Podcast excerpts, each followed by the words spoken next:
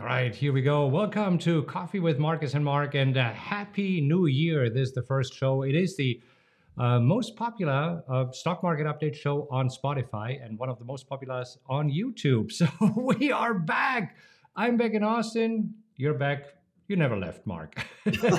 Anyhow, so super excited. So we wrapped up 2022, and it was one of the worst years. I mean, we haven't had a a, a bad year like this since 2008, since the financial crisis. So, what can we expect here in 2023? And uh, today, on the first trading day of 2023, how exactly are we trading the markets? That's what we're going to talk about today.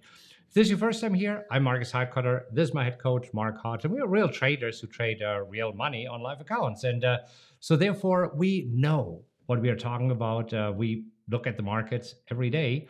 And uh, if you're looking for some honest insights into the fascinating world of trading, you are in the right place. So, with that said, it's good to be back, Mark. We took a week off last week because it was, anyhow, a short week, not too much going on, right? Yeah, and actually, the markets didn't do a whole lot at all last week. So, uh, good week to spend a little extra time with the family. S and P down 0.1 percent for the week. So, uh, with that, you know, snookered between the Christmas holiday and New Year's. It was a it was a quiet week. Yeah, it was a super quiet week, so therefore we we took off.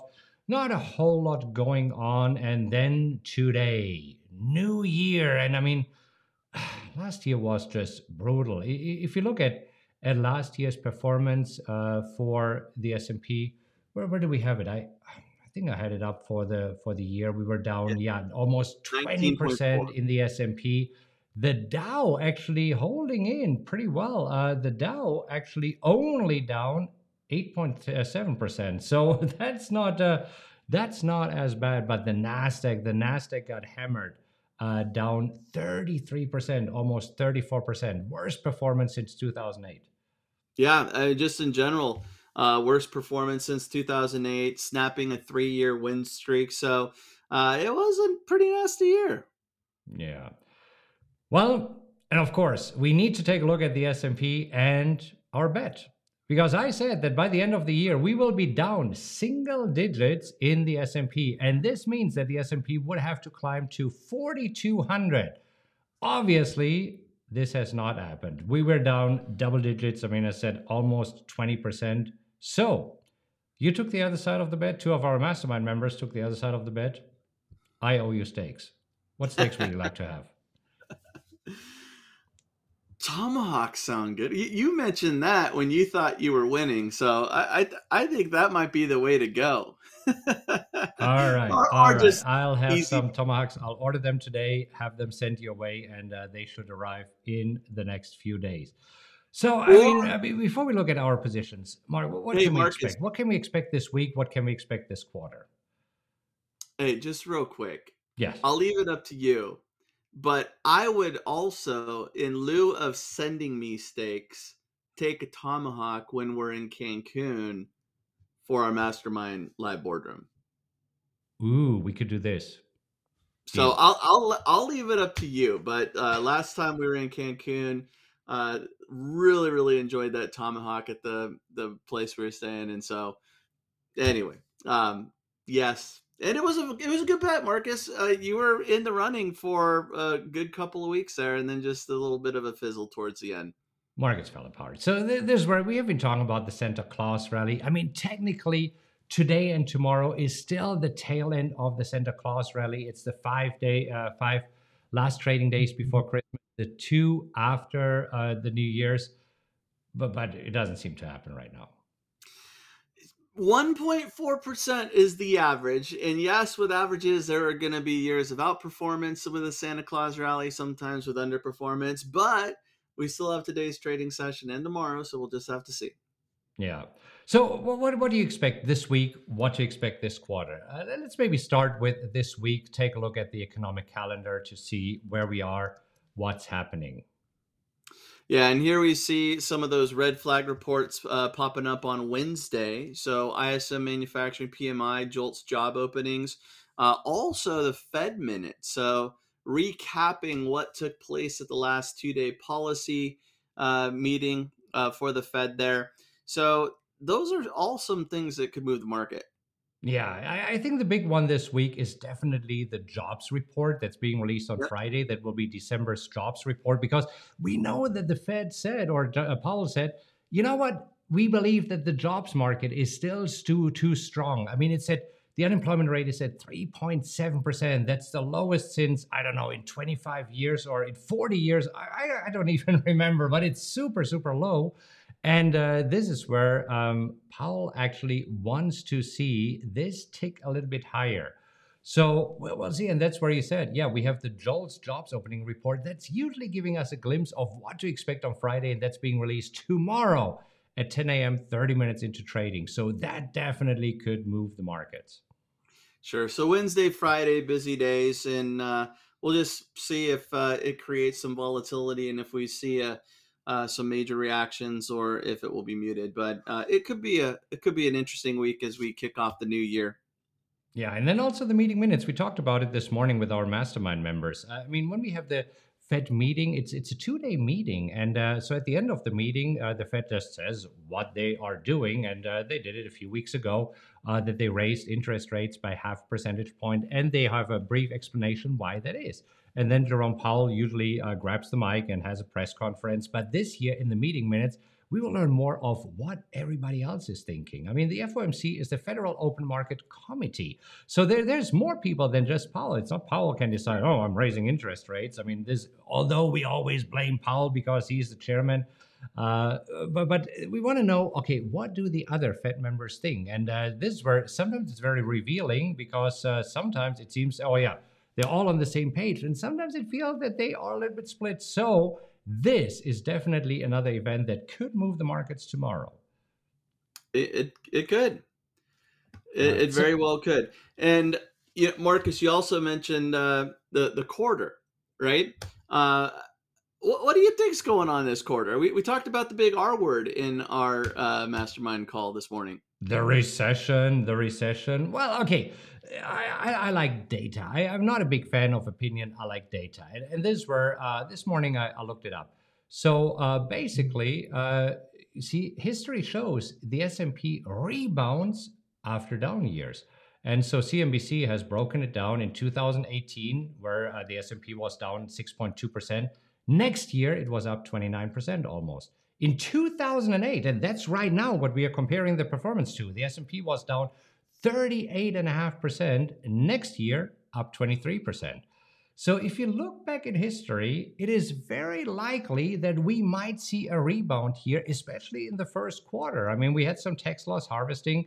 Uh, this means that uh, the big hedge funds have been selling losing positions in December, and now they're sitting on cash and need to buy in. So I believe this quarter two things. First of all, earnings season is starting off in a couple of weeks, and we need to know what do companies think. Last quarter, they didn't revise their guidance, and if they still don't revise the guidance, I think we might have a very uh, strong first quarter, but it'll be a bumpy ride.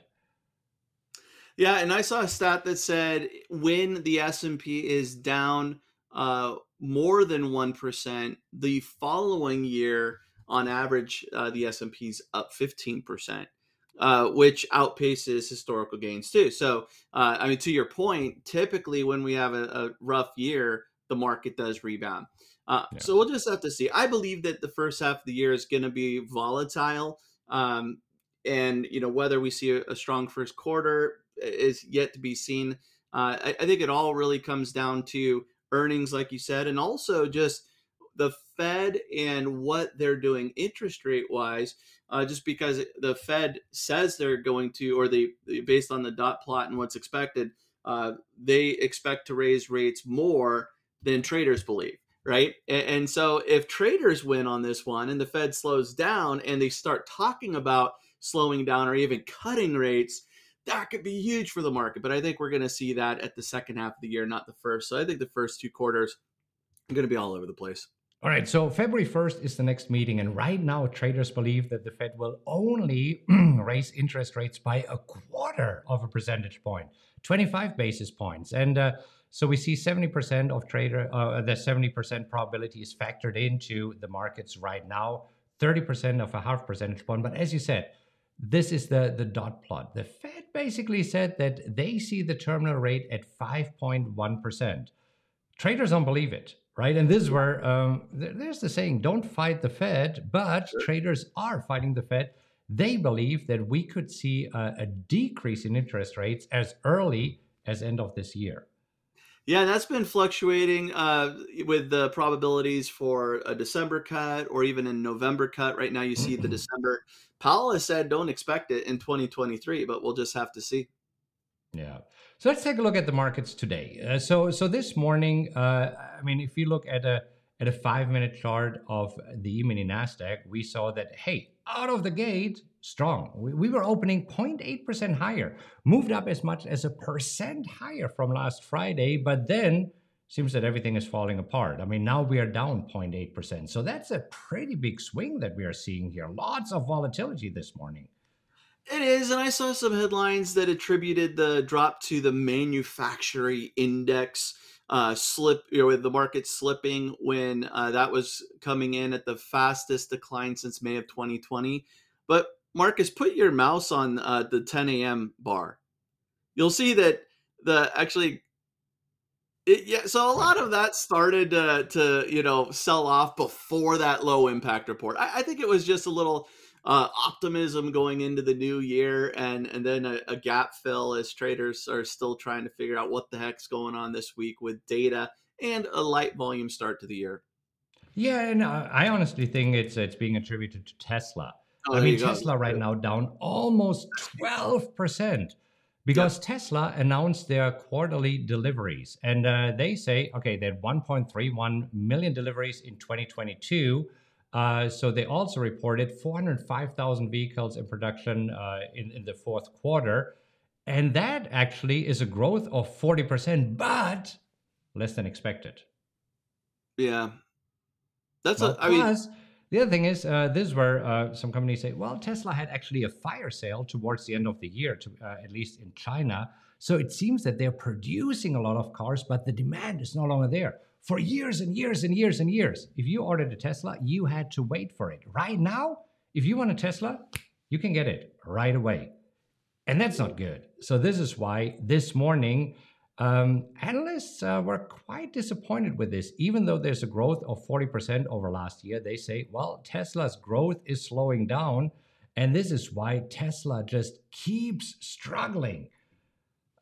I mean, JP Morgan revised their, um, their target for Tesla to 125. So that's not good. And I mean, I saw another analyst says it'll be $23. Like, what? I, I, think that might be a, a clickable uh, um, event or uh, guess there on that one, but nonetheless, Tesla getting hammered. A, another uh, contributor to the S and P, and a reason why we're dipping now is Apple too. Yeah, Apple also this morning. I mean, they're down almost four percent. That is a pretty big slide for for Apple. And you see, they yeah. just opened. They didn't follow the typical pattern. They open and immediately start sliding, making session lows right now. So both Tesla and Apple. I mean, they are heavyweights in both uh, the S&P 500 and the Nasdaq. So they're pulling these indices down right now. Yep. All right, uh, let's take a look at our positions. And uh, actually, let's talk about Apple for a moment before, before we look at our positions, because Apple popped up this morning uh, on the scanner. And uh, I must say, that's actually quite interesting. If, if you're looking at Apple, uh, so right now, a minimum strike of 118. So I, I, I think that's very interesting to sell Apple puts at 118. What do you think? Yeah, I I see that there is some longer term support there. These those lows that seem to hold up uh, going back to 2020 and uh, some recent support that has been broken. So we are, you know, making lows uh, based on the chart that we see recently. But still, Apple's a solid company. Uh, this dip, uh, there were some uh, rumors or or there was news that they are cutting production due to weak demand, so that's contributing to this slide. Uh, but all in all, I think Apple's gonna be a decent pick here around uh, 117, 118, 119. I definitely would be more interested in Apple than Tesla. But I mean, with the slide oh, this sure. morning, we, we, had quite a few opportunities pop up. I mean, Apple, uh, if you're not in semiconductors, NXPI sounds Sure. interesting. We also talked about Oxy, but all of these three, based on our portfolio right now, would not make sense because if you're looking at Apple and uh, we are looking at the asset correlation, we are already in Google, Nvidia, CTRA, and Apple has a super high correlation to Google and Nvidia. So, so this way we would be basically tripling down on tech stocks, and uh, we don't want to over o- uh, overexpose our portfolio one way or another. Absolutely. But hey, Marcus, uh, you mentioned it. We've been actually discouraging or just saying that uh, we have concerns about Tesla for months now. Oh Uh, I definitely think Apple's a, a better pick here. Yeah, absolutely. Anyhow, uh, quite a few stocks popping up. Let, us let's take a look at uh, at our positions here. So CTRA, uh, that's a position that uh, we went in um, a couple of weeks ago. So we have a new function right now in PowerX Optimizer that with the trading log, uh, automatically I was drawing these lines manually, but we see I was assigned at 26, so that's my cost basis here, and my break even is at 24.86. So we see these two lines right here. So right now trading below the break even at 23.77. So right now uh, we cannot sell any calls against this, but we were able to do that last week. Yeah, got some decent premium there in the slow week. Right now, crude oil down over two percent, so uh, that's really driving the the oil and gas plays lower right now. Yeah. Uh, but by the way, before we continue here, is this helpful at all as we are uh, talking uh, about the markets overall and then show you specific trades here? If it is, give us a like. Do that really quick, uh, and then we appreciate it and can continue to take a look at some of the others. Google, Google uh, a bucky, is bucking the trend here this morning. Yeah. So Google for me, uh, let me just go on auto. I my cost base is 108, my break even at 104.28. So right now, not able to sell calls. Yours is a little bit lower, uh, but we have to wait until Google probably pops up to around 100 before we can start selling calls again. yeah, for me that that would be my guess. Yeah. And then Nvidia, Nvidia, Nvidia, Nvidia, the Nvidia saga. I mean, uh, uh, my cost basis here is i- 160.91, and I've been able to just collect a lot in premium on Nvidia. So my break even is at 137.25. So right now we are still trading above my break even, but I mean, we need to move a little bit higher before I can sell calls again. Right now, I'm most interested in selling the 65 calls. The 165. I like I like that, and you should have got called away. no, no, no, no. I, I'm going to milk this a little bit more. And uh, so if, if you just look at what can we get here for the 165 calls, earlier today uh, there were 30 cents available. Uh, right now it's five over six cents, so we need Nvidia to pop a, a little bit more. But uh, I'm I'm fine holding Nvidia, and uh, I do not need to get called away. I know that you're more conservative, that you would have probably gotten called away. I do believe. I mean, for 2022, Nvidia uh, was my most profitable trade. Uh, let Yeah. me just uh, jump over there. So Nvidia, I have been able to collect, uh, let's see, twenty-six thousand dollars in premium on Nvidia. So I'm not done with this one yet. I'm not done with this one yet. Yeah, I think we're gonna. You know, th- there. Some people are saying that semis can uh, pick up. And honestly, this is what we see sometimes with good quality stocks too. Is that if there is a down year, the next year there's a rebound, right? And some outperformers have a tendency to pull back a little bit after a strong up year as well.